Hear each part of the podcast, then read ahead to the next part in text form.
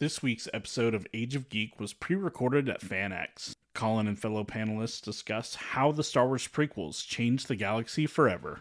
And remember, This is where the fun begins.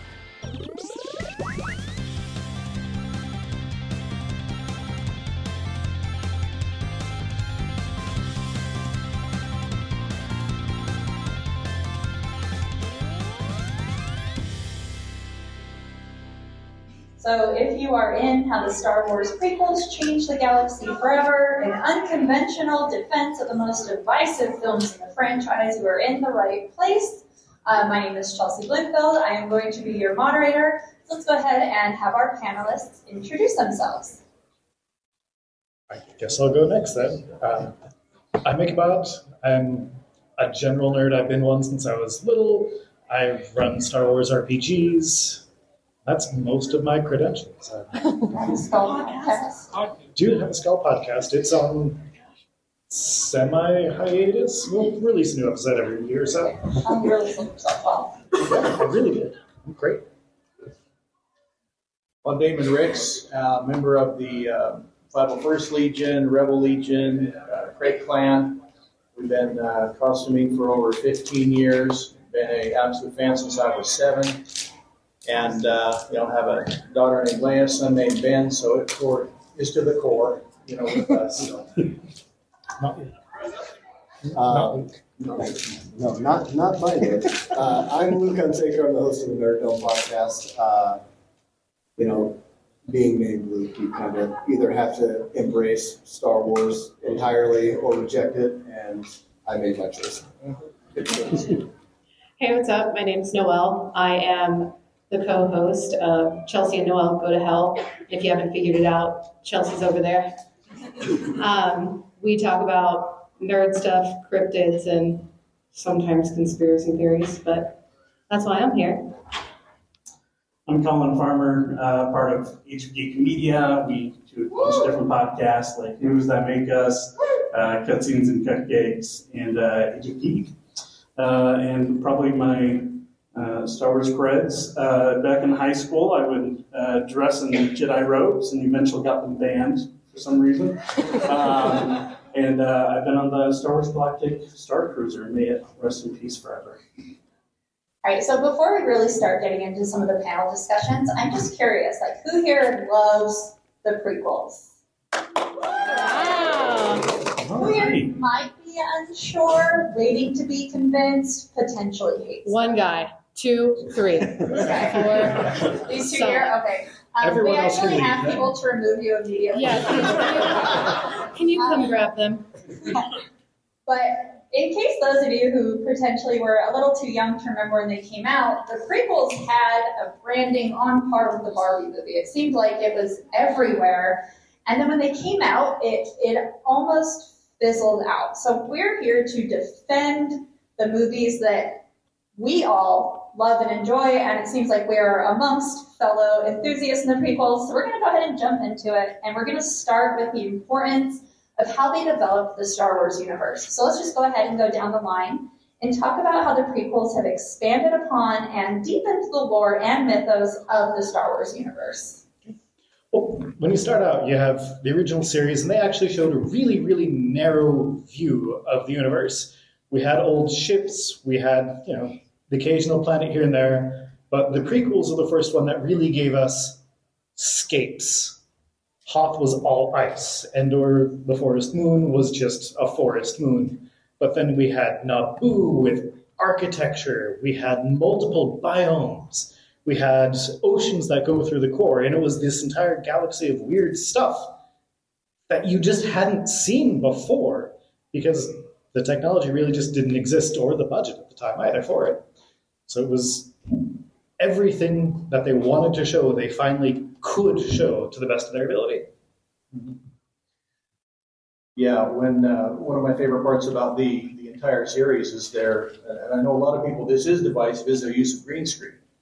Because at the time, that was a brand new technology. It wasn't something that could be used, but the beauty of that was it allowed, like for instance, in Attack of the Clones, it allowed you to have a massive battle on Geonosis with, I mean, just all the droids and the clones. That entire sequence could never have been done when we were getting the original series. It's just the technology wasn't there. And so having that advancement and that ability to see, as you were saying, to see that expansion of the worlds was really, really unique to that series, and it was groundbreaking at the time. Right. Um, for me, it was really the uh, expanding on, on the history of the galaxy, like and how how it worked when it was a republic. The uh, expanding of the Force and the way that the Jedi worked alongside the Republic and kind of the give and take that they had there. And yeah, it just made everything deeper. And again, it did it did widen the perspective because you did get a very narrow perspective in the because it's just this is the story, but this is the the universe. We were introduced to the universe more in prequels. I think the coolest part about the prequels for me was expanding on the base of what we had before. Specifically, this is the first time we hear them reference the Sith as the wielders of the dark side. And unpopular opinion, I'm hoping you guys shaking your heads are still with me here. I also am a fan of midichlorians. I think it blends so perfectly into the story as far like I look at midichlorians and I think that's like the soul, the human soul.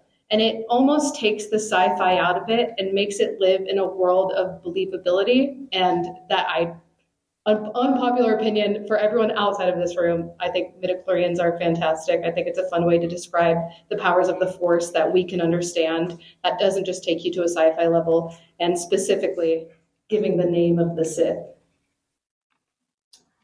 Yeah, and to expand on the dark side piece of that, I mean, the intricacies that um, uh, that developed out more and more uh, with the dark side of the force and being able to understand it's you know it's not just you know force choking like it is in in the originals. It's you know being able to even um, completely mask yourself uh, to a point where you know can't be detected. Like it's um, the the knowledge and the growth of the dark side in, in just even episode one was incredible. And we touched a little bit upon the use of green screen and how innovative that was at the time. And Noelle, I know you have a lot of knowledge about this. So let's kind of talk about how it innovated filmmaking. And let's discuss some of the groundbreaking technological innovations that Lucas introduced to the prequels, um, especially in the realms of visual effects and sound design. I want to take this all back in time a little bit. I'm going to throw some numbers at you. In 1958, that was the first time that CGI was used, and it was used in Alfred Hitchcock's Vertigo in that spiraling scene.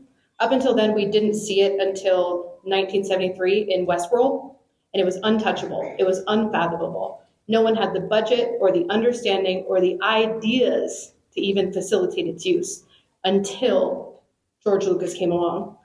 And say what you will about the way that the green screen worked, but we do not have everything we have now in cinema without George Lucas and the prequels, period. I know it's, they, yeah, yeah, give it, give it props, give it props. Um, and it was because of the prequels and it was because of the need, the need for CGI that George Lucas went to Sony specifically and said, I need you to help build a camera that can mimic everything I have in my mind and they made six prototypes that needed to either be good or better than 35 millimeter film. And that is where we have the HD cinema that we have today, the first digital HD. The Phantom Menace was the first time that we were able to, in cinema history, look back at the footage live on set, rewind it, see what we got, adjust if needed. Everything in cinema today is because of the prequels and they got there's children here crapped on so hard. they got crapped on so hard that actors left the field of acting for 20 years because people didn't like the green screen. And without it, you wouldn't get everything you love. I can assume that everyone in here is a Star Star Trek fan. I can assume everyone in here is a fan of Lord of the Rings or Harry Potter Thank you, George Lucas, because without you making the prequels, none of that would be possible technologically, period. Mic drop. And- Yeah, that's it, that's the panel, thank you. Everyone can It's funny, even even looking at uh, quality of the CGI was being used, but not anywhere Mm-mm. near that level. Go back and watch a movie from '99 that has CGI, in it, and then watch Phantom Menace. It looks like Phantom Menace is made ten years later. Yeah. But they came out almost simultaneously.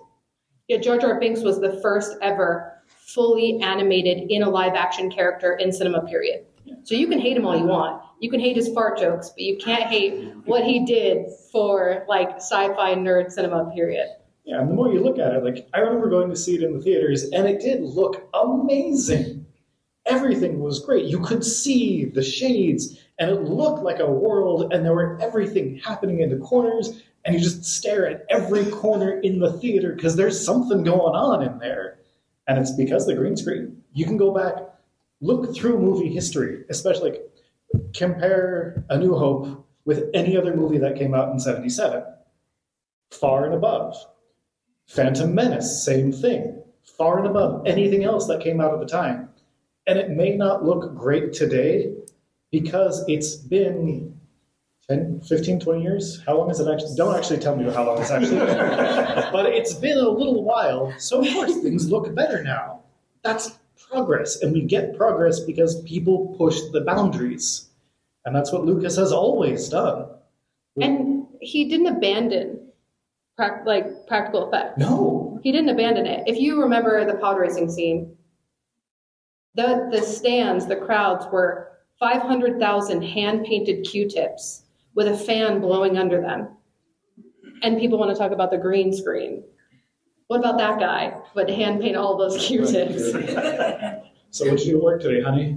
I don't even want to talk about it. Four done. Okay. Three thousand left. But yeah, also like who didn't watch the pod racing scene and just stare at it in amazement? Because it was really, really cool. I think it still holds up. It holds up great. I just watched it last week and this week and the week before that.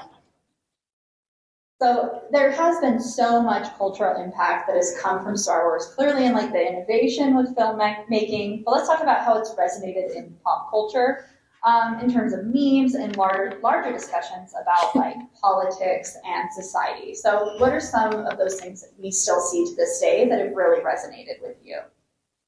I remember just a lot of the the marketing blitz that came out. Like I don't remember very many movies before that that had that weight behind it, right? Where there was like, oh, you you saw the the toy at Toys R Us and it had the Darth Maul face on it. And you're like, what is that? Mhm. I need to see this movie. Um, so I, that that's one thing that you see everywhere now. You see with the, Barbie movie, with any Marvel movie, with anything like that. Just that, just that marketing blitz out there, like you know, Anakin Skywalker on the outside of a Pepsi machine, like that stuff was everywhere. And you see again, you see that more now, but that's really the first one that I remember. Well, we talk about sometimes too about memes and tulpas and things taking on a life of their own we give it power. And you really can't escape things like, well, I have the high ground, or you are the chosen one. Just Hello there. Yeah, yeah, exactly. Do it. Um, like I would, um, I would also say like it elevated characters too that we saw in the original movies, especially with like presenting Obi Wan Kenobi in a way we never got a chance to see him. Um, and I know Luke, you are a huge fan of Obi Wan Kenobi. So, what do you guys think that you've really taken from the prequels that you still see to this day? I mean, I see prequel things all the time on TikTok. Like, how has that really resonated with you? Well, How do you think it think resonates with Star Wars fans on a whole? I think the meme generation, the extremely online generation, us, that's who this movie was made for. And it grew up with us. We weren't able to get online on the forums and defend Hayden Christensen 20 years ago, but we can today, and we are today. And Yes. yeah, And and it and it sucks. I wish I wish that I could have been on elementary school fighting on a, like a Star Wars channel. I, I, I wish, I wish more than anything. Um, but I think that we, the movie Growing Up with Us and us being kind of like a meme culture, it the synchronicity was perfect. It was in perfect alignment. I mean, how many people have seen that GIF of the behind the scenes footage on the green screen mm-hmm. when um, Obi Wan's just like bebopping around? Yeah, I see you doing the movement. It's just it's fantastic, and also all that behind the scenes footage in itself becoming memeable. It's glorious. It's fantastic, and I recommend everyone to go rewatch it if you haven't already. Um, I rewatched them recently with my corrupted by capitalism mind, and the story hit a million times harder. Yeah. It it hit kind of like when you watch Shrek as an adult and realize why he's named Lord Farquaad and that whole song. That's like what it was watching the prequels again through my mind's eye. I mean, it, it's the the quote of "This is how liberty dies" to thunderous applause. I think of that every political season we have. And I'm like, this is a, this is a story as old as time, but it resonates so much that the Galactic Federation becomes the Galactic Empire.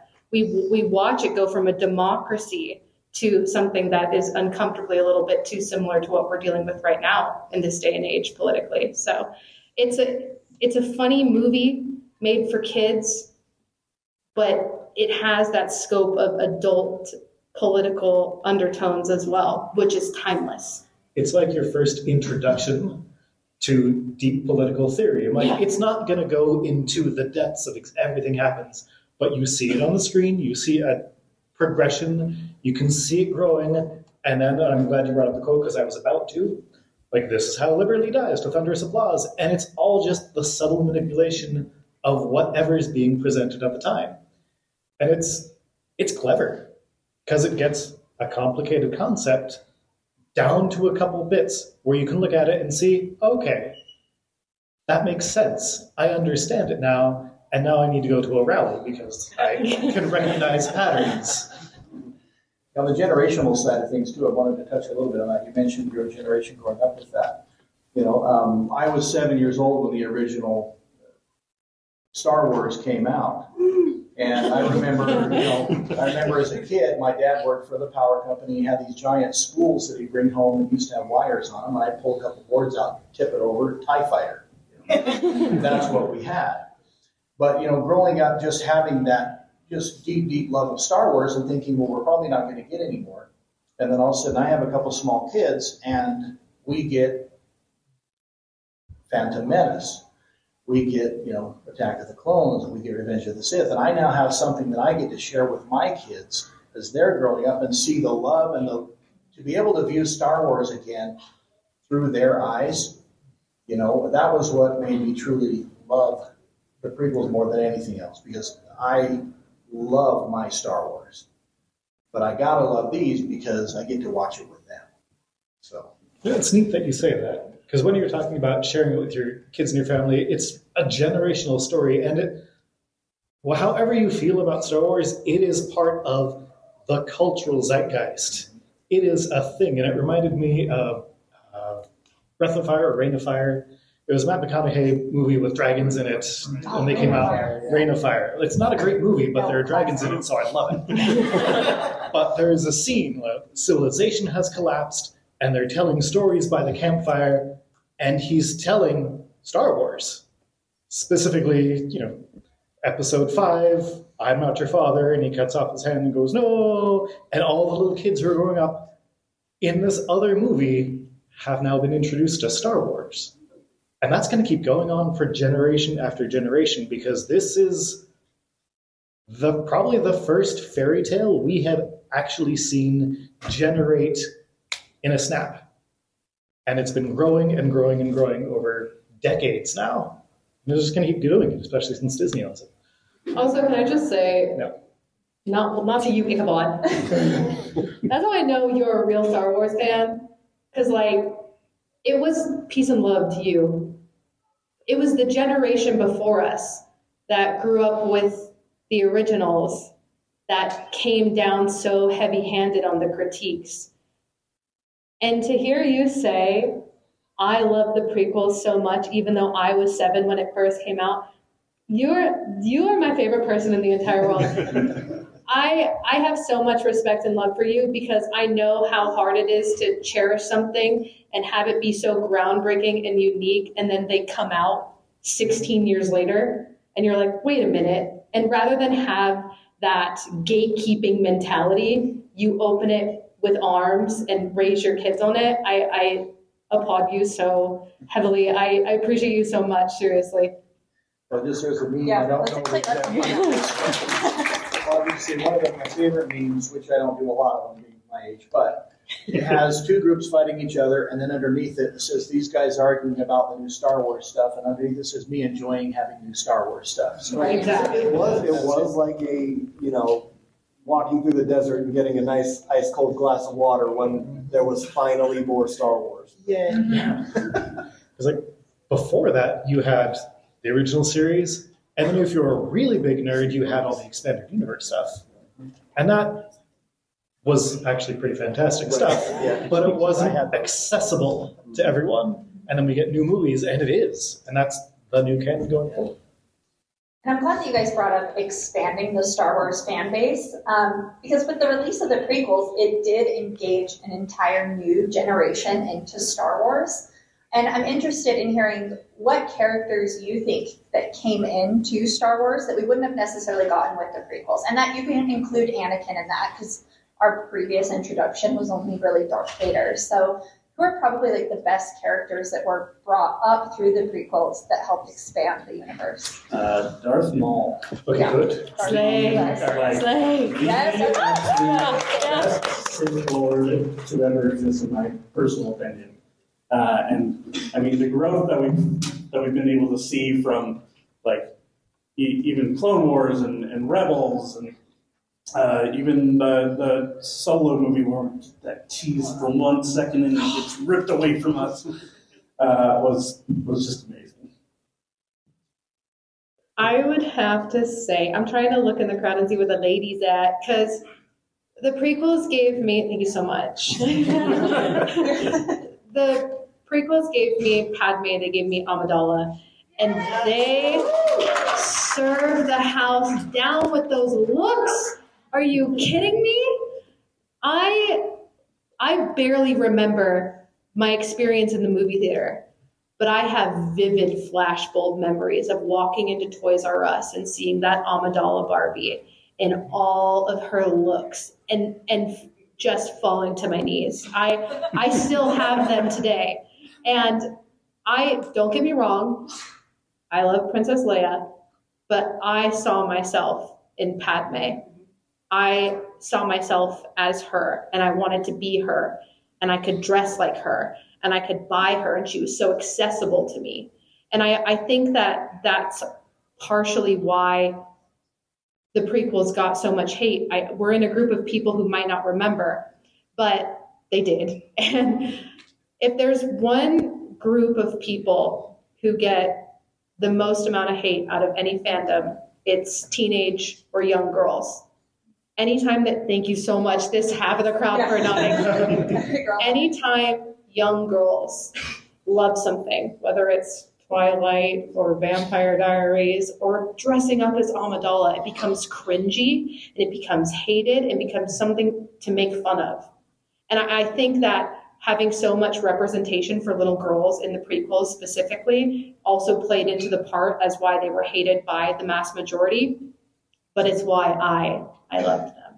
There's also a very um, religious experience in anyone who dressed up as her with that plastic headdress that just stuck Yeah. into your forehead. And Yeah. I everyone dressed up for that, and like having my mom hot glue a cotton ball to the other side. of it. Um, but I want to pipe in because yeah, Padme was definitely someone to look up to. And before, when you had powerful women in media, it was like, oh, Princess Leia, she's kind of witchy. Um, she's like, you know, unapproachable. She's very regal, and that's how like queens or women in power should be. But then you get Padme, who soft. She was a senator. She was smart. She was capable. She wasn't the immediate damsel in distress. She saves herself, and that was really one of my first introductions to it because in our generations we really had maybe like the Ripleys and the Padmes. and the Sarah Connors, but if you wanted to have like a really good representation of a woman, like you had to kind of go to the movies that maybe your parents didn't really want you to watch. But this was like one where we could really get it accessible, and I could go to I could go to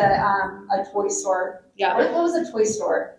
Toys R Us. That's right. Yeah, that's it. I can't remember it. I was like, The lead paint in the toys are really Toys R Us, affecting Toys R Us, Chelsy. yeah. Um, and Luke, I know that this is something that you and I have talked about heavily, um, but one thing that I think we got from the prequels that was really expanded upon in the other universes were the different forms of lightsaber combat that we still see coming out in Ahsoka. We see it coming out in like the Obi Wan um, series. So briefly, I do want to talk about the significance of having Qui Gon's form moving into Obi Wan's form, especially in their Darth Maul fights in various series. Right. So, uh, so you see in their in their first uh, the, the first meeting, um, uh, an apprentice will always match up its his lightsaber form with with the master because that's what he's taught. Um, so you see uh, when Qui Gon is fighting Darth Maul, he's using Form Four, which is very force uh, oriented and it's very offensive, but it is very, very draining and very, very taxing on, on the person. That's why uh, Yoda uses the same thing, and after he's done, he's just wiped out. So Obi Wan seeing Qui Gon lose like that, he he completely reworks the way his, his like everything he thinks about lightsaber combat, and he's like, well, defense Yeah. is the number one thing. So he goes to an entirely defensive form through all of the Clone Wars animated stuff, all the way up until uh, the the fight with Maul in Rebels, which is one of the greatest lightsaber combat sequences ever made. Which we wouldn't have had without the. Period. Fact, fact. But you see them. It's it's very uh, Kurosawa. It's very samurai, where they're fighting the fight in their head before they actually do anything, and you see it with the forms because you see Maul take his stance, and Obi Wan goes back to the you know form three defensive stance that he's had for years and years and years. So Maul goes, okay, I know how to beat that. So then he changes to a different one, and then at the last second, you see Ben switch to Qui Gon's original stance, and then Maul recognizes that, and then it's just the the last second change as they pass each other, and then that's the that's the end of Maul, and it is, and it's animated, but it is cinematic beauty. Also, something to keep in mind too is in the Obi Wan series, uh, Anakin handles Obi Wan that entire time, and, and he's primarily using Form Three. But in that very end of the series, when he starts to get the upper hand on Anakin, it's when he switches to Form Four, which is Qui Gon's form. And Anakin, obviously, like I think it had like the symbolism of like the father figure form because those forms are you're really tied into them. Like you start usually in form one when you're a little Padawan, and then it goes all the way up to seven. But just that stuff, like how it has transformed and developed throughout the prequels, I think is probably one of the coolest things because you can really tell a lot about a Jedi based on the form that they're using, especially when they actively imprint that in media that's still coming out within the past couple of years. And that's one of the neat things about it, because like we started in the beginning, it's a matter of scope. Look at the originals, the lightsaber fights are very static because that's it was still the first time they do it, and it was still very based off of the samurai movies. But now we have the opportunity to do more. And there's the chance to go as in depth into that as you want to get.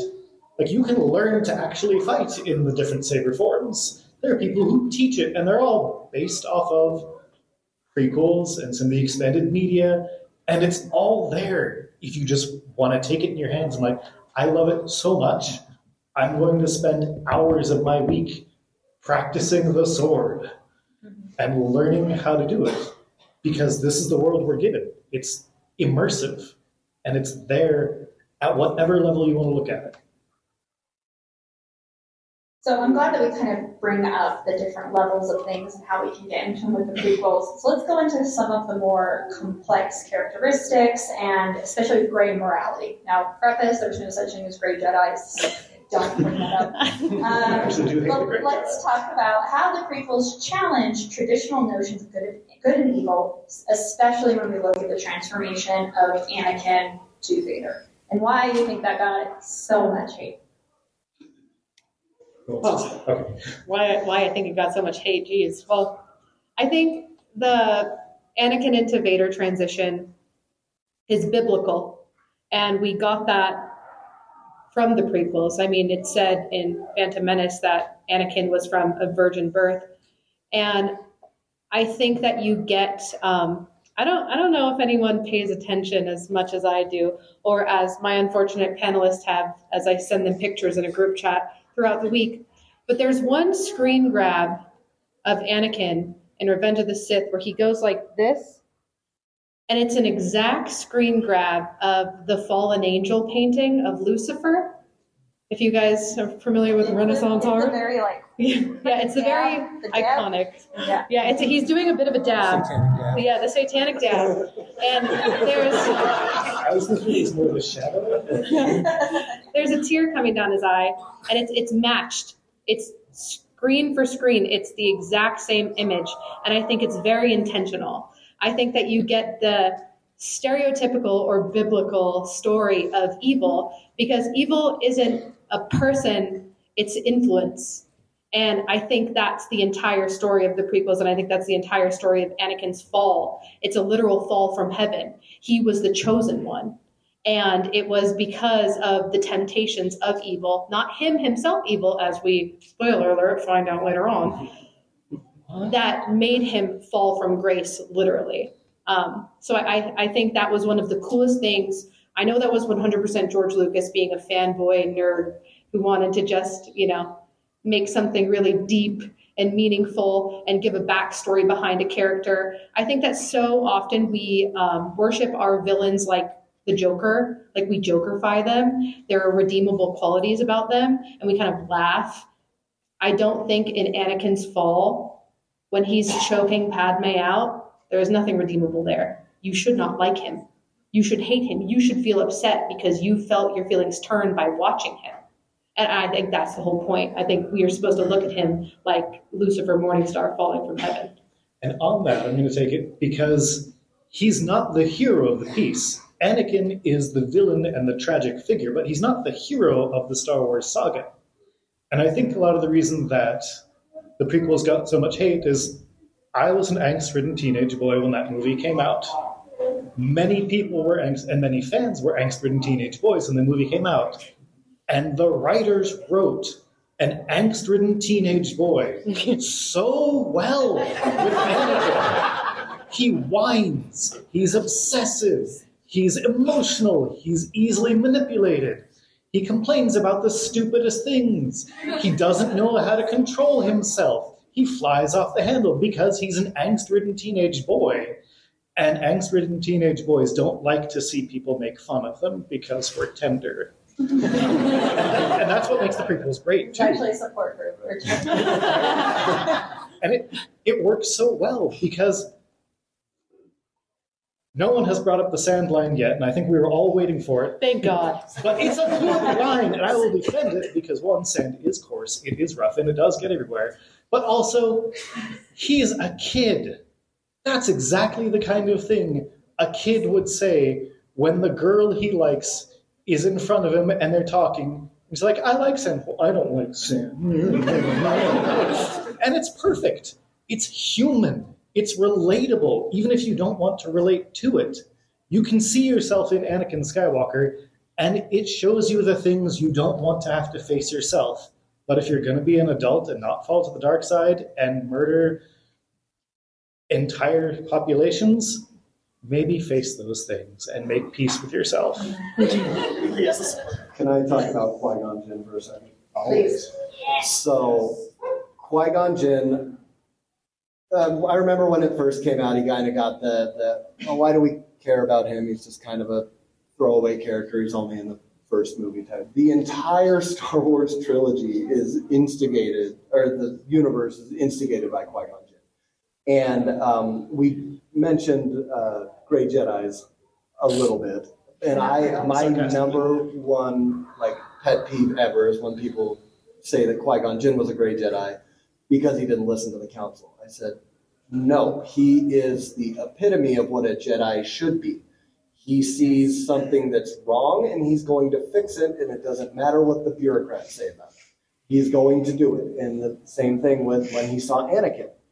He sees little Anakin and he sees that he's got all this potential. He could be part of the prophecy because Qui Gon really does dive into the religion part of being a Jedi. Um, but he he decides, you know, I'm going to take this kid out of here. I'm going to be the the father figure that he doesn't have in his life. And then when that is taken away from him in, in a duel of the fates, Some would um, say. Some would say. Because it really is. It is the that is the fate of the galaxy could have been entirely different had Qui Gon not died then. And so Anakin not first losing his father figure in Qui Gon, and then losing his mother in the next one. And Obi Wan is, I would say, is more of a brother, like a big brother figure to him than a father figure. And though that is very important, it's not it's not the same. And you can see that in Anakin's development uh, throughout the movies that he he needed that, whether it be his mother, whether it be his father. And Obi Wan tried his best. That is Obi Wan Kenobi. He tried his best. Should be his tagline. Uh, Did he though? Did he Touch though? on that too, real quick. Um, you mentioned his loss of his family and how much that affected him, and how Obi Wan never was that. That is why Palpatine was be able to become that. Exactly. Yep. And I just wanted to talk just real quick about the greatest monologue in the entire series, the opera scene. Oh my word! You want to talk about the devil seducing the kid? That was just so velvety, mm-hmm. evil. It just oh my word! I get goosebumps just thinking about the literal He doesn't- he goosebumps doesn't just thinking about that. It was so good. But the way he the way he takes that and and reads Anakin, he knows what he wants, and he he doesn't just blatantly tell him. He leads him along to the point where he's having Anakin ask, because Anakin was a very good-hearted kid. This is not somebody you can take and say, "Go out and slaughter younglings." He wasn't there yet. He needed to be tempted along those lines, and the fact that he got him to the point where he's saying that, you know, questioning everything he believed, saying, "Well, you can have all these things you're worried about, but not where you're at." You know, just the way he sets him up for the fall was just delightful. Well, and what we don't see between episode one and two is how much Chancellor Palpatine really means to Anakin. Yeah. There's there's a, a reference that Palpatine makes towards the beginning of, of episode two that uh, is basically talking about how he's he's enjoyed this friendship that they've they've cultured throughout all this time, um, and so you see that influence and that uh, that love has just fostered and built over all that time. And that's what Anakin's about is that unconditional love. And one of the things I just realized as we were talking about this is with losing the father figure, Anakin's story is one of loss. And every conception that he's had being broken in front of him. Episode one, like nobody can kill a Jedi. One of the first things that happens, his mentor who took him off the planet dies. And after that, it's just disappointment after disappointment, and he's just looking for something, and Palpatine can recognize it and feeds on it and builds up to it. And if Palpatine had actually been like a better politician and ruler, he could have actually lasted longer, but he didn't. That's a different topic. but he is a master manipulator, and he knew exactly what to say and how to lead Anakin along. It's just Can I say some controversial things in the room as to promise they won't turn on me? Okay, cool. Don't promise it. You can turn on her. No, don't. Please don't. I'll be very sad. Two things. Everyone wants to blame Palpatine, right? I also think equally as guilty are the Jedi Order. And thank you all. Thank you so much, you guys. I was so hurried to say this. Yeah, and Yeah. Mace Windu, big one. And I'm so sorry, Obi Wan Kenobi, Mr. Stay in My Lane. Mr. Jedi aren't even supposed to have girlfriends, let alone live with one and get her pregnant. Are you? Yeah. Are you kidding me? I, you want to talk about him not having a mentor and having a brother? Yeah, the brother who sees you like maybe dabbling in a white powdery substance and is like, "Well, I'm not going to tell mom because I'm cool." That's who he was. That's who he was. Kenobi. And then that he that's what Obi Wan Obi Wan was. And the Jedi Order specifically, you have this kid who told you, my goal after surviving and escaping human trafficking is to come back as a Jedi and save them all. I'm going to free the slaves and I'm going to start with my mother, who apparently you could not help, but we'll move past that.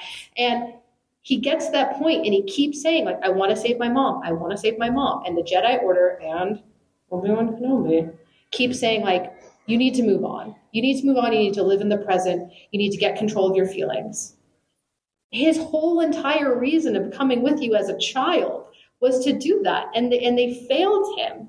And when he says, "I'm having Jedi's don't have dreams; they have visions," and he says, "I see my mom dying," and they're just like, mm, "Damn, you should sleep that off." They failed him. They failed him. And they knew that it was that fear and that fear of loss and the fear of not being able to do anything about it because that's what he was when he was a kid.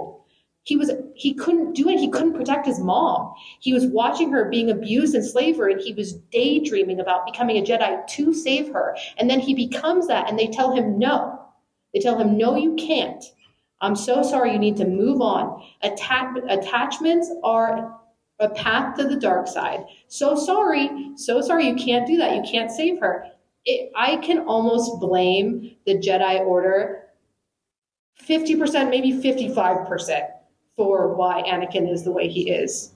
Yeah, when you look at it, every time you start learning about the Force, they say, you know, trust your feelings, feel out with your emotions. And then you get to the Jedi Order and it's emotions are bad and attachments are wrong. Mhm. And it's a contradiction because they've gotten stagnant, they haven't moved, and they're complacent. It's a force for good and order that doesn't know what it's doing anymore. Yeah, and it's it's it's along the lines of what I was saying, how how interesting it would have played out had Qui Gon Yeah. been the guy. there. Yeah. So you know, oh, you're having visions. Let's Hop go. on, yeah, let's roll. take care of it. Let's do it. let's ride. We're literally Jedi. Yeah. Let's Fix take the care of this. before it becomes a galaxy-wide calamity. Yeah. Yeah.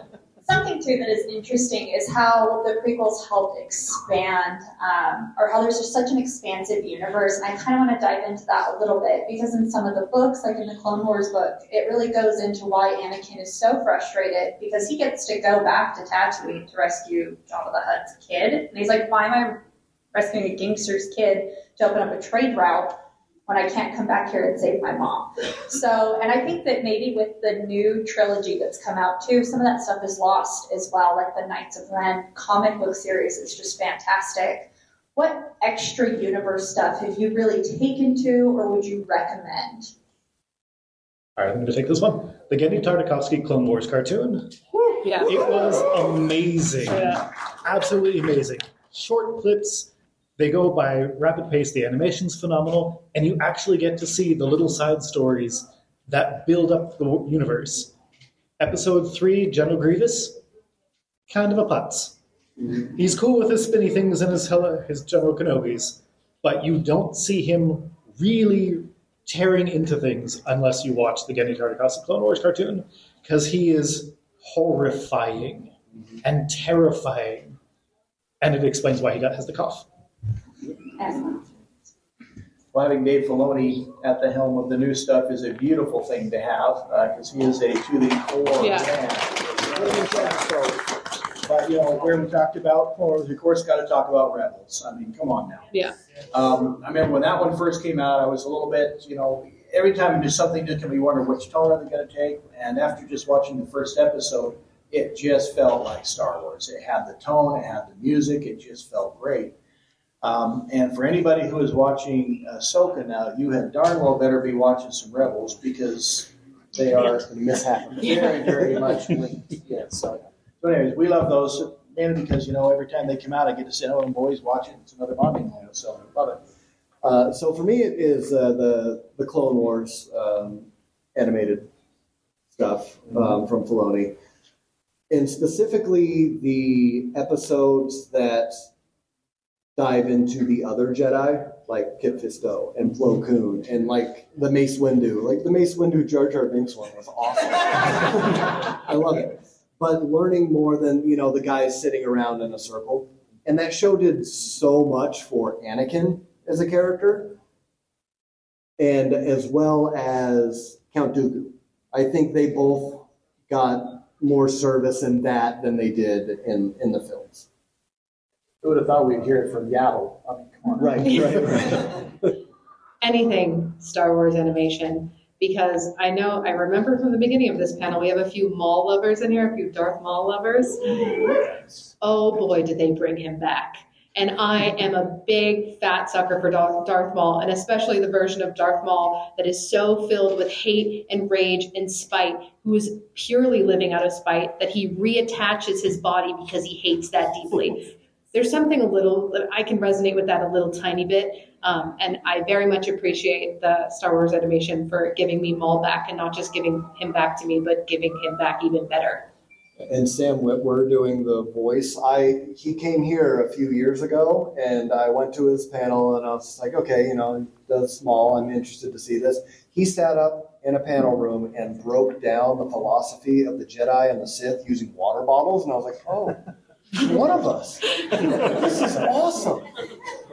I was watching a, a podcast uh, that he does, and in it he was talking about uh, when when he met Dave Filoni and he uh, accidentally corrected him and thought for sure that he was going to get fired and, and not going to not going to get through, and it was amazing.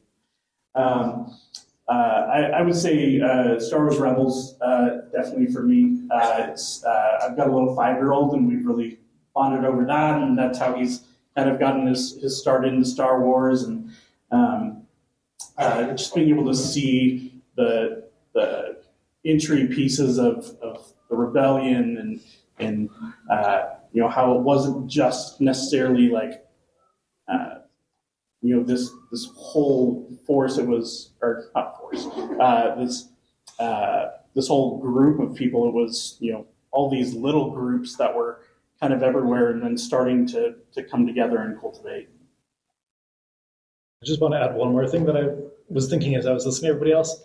We've all stuck in like the basic same generations here, but if you really want to see peak Star Wars, go back to the Knights of the Old Republic computer games. yes Because those, 2,000 years before all of this happens, and you really get to see the balance and dynamic force that is the Force. Mm-hmm. Because you have these characters that are swinging wildly from dark to light It's Darth. Revan, who literally swings from one to the other. Yeah, and it's you see a depth of the force in the story, which is also phenomenally well written, that you don't see in the movies. One, because you get to choose what you do, and also because the force is about balance, but it's not a seesaw balance. This is an ocean balance. The ocean has peaks and waves and storms, but it still balances out. It's all there at water level, and it has these undercurrents, and it has things on top, and tsunamis, and it's a living, flowing thing with life in it. And I think the Knights of the Old Republic really gets into that. And it also goes to Manaan, which is a lovely place. Okay. He's like my DM for a Star Wars thing, and my character died on Manaan, so he just says that twice to me. Yeah.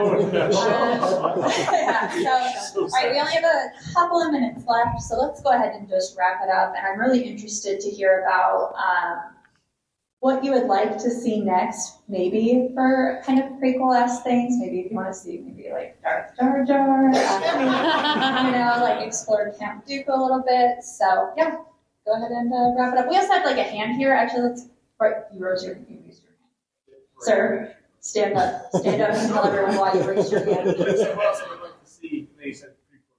Yeah, yeah. Or just what else you like to see. What else would you like to see from Star Wars coming up soon? And say what, who you are, by the way. I have some. Yeah. Sorry. They need to finish the Force Unleashed video. Or something. You're not They wrong. dropped it after Disney bought it. You keep Vader in custody of the building. You know, they also need to finish what happened to Revan because him just being like a little ghosty, I can't take it. You're not wrong. So, yeah, go ahead, kiddo. Uh, they should start making these over. Yeah, maybe it's Quicker, so Yeah, you're so right about that. And then there's one more over here. Yeah. But uh, I love that you talk about the Jedi. I really like, what I would like to see is, I would like to see the rise of Palpatine. I don't think you give Palpatine enough credit. I think we're talking about someone that has so much dark energy, so much like the force is just so. Yeah, he's a politician, so he's definitely going to be the darkest. Right, right. The fact- The fact that he can hide that from the Jedi Order, Well, I mean, right it's to their face. a thousand percent. Well, and our, isn't the Jedi Temple like built on like Sith grounds? Well, I thought it was kind built of, on yeah, Sith well, it's grounds. rebuilt. This is the rebuild of it. Yeah. Mel just got it. Um, anyway, I, I think we have to wrap up real quick, so let's just go ahead and say our names. Thank you so much, everyone. I'm Chelsy, of, uh, Chelsy and Noelle Go to Hell. Uh, Ichabod from Star Wars RPGs back and forth. Old Republic, s- flesh that out, put it on the screen. Uh, Luke, uh, Nerd Dome podcast. Find me all over the place and more panels this weekend. Noelle Fain, Chelsy and Noelle go to hell. Collin Farmer, you can find me on Age of Geek. Thank you so much, everyone.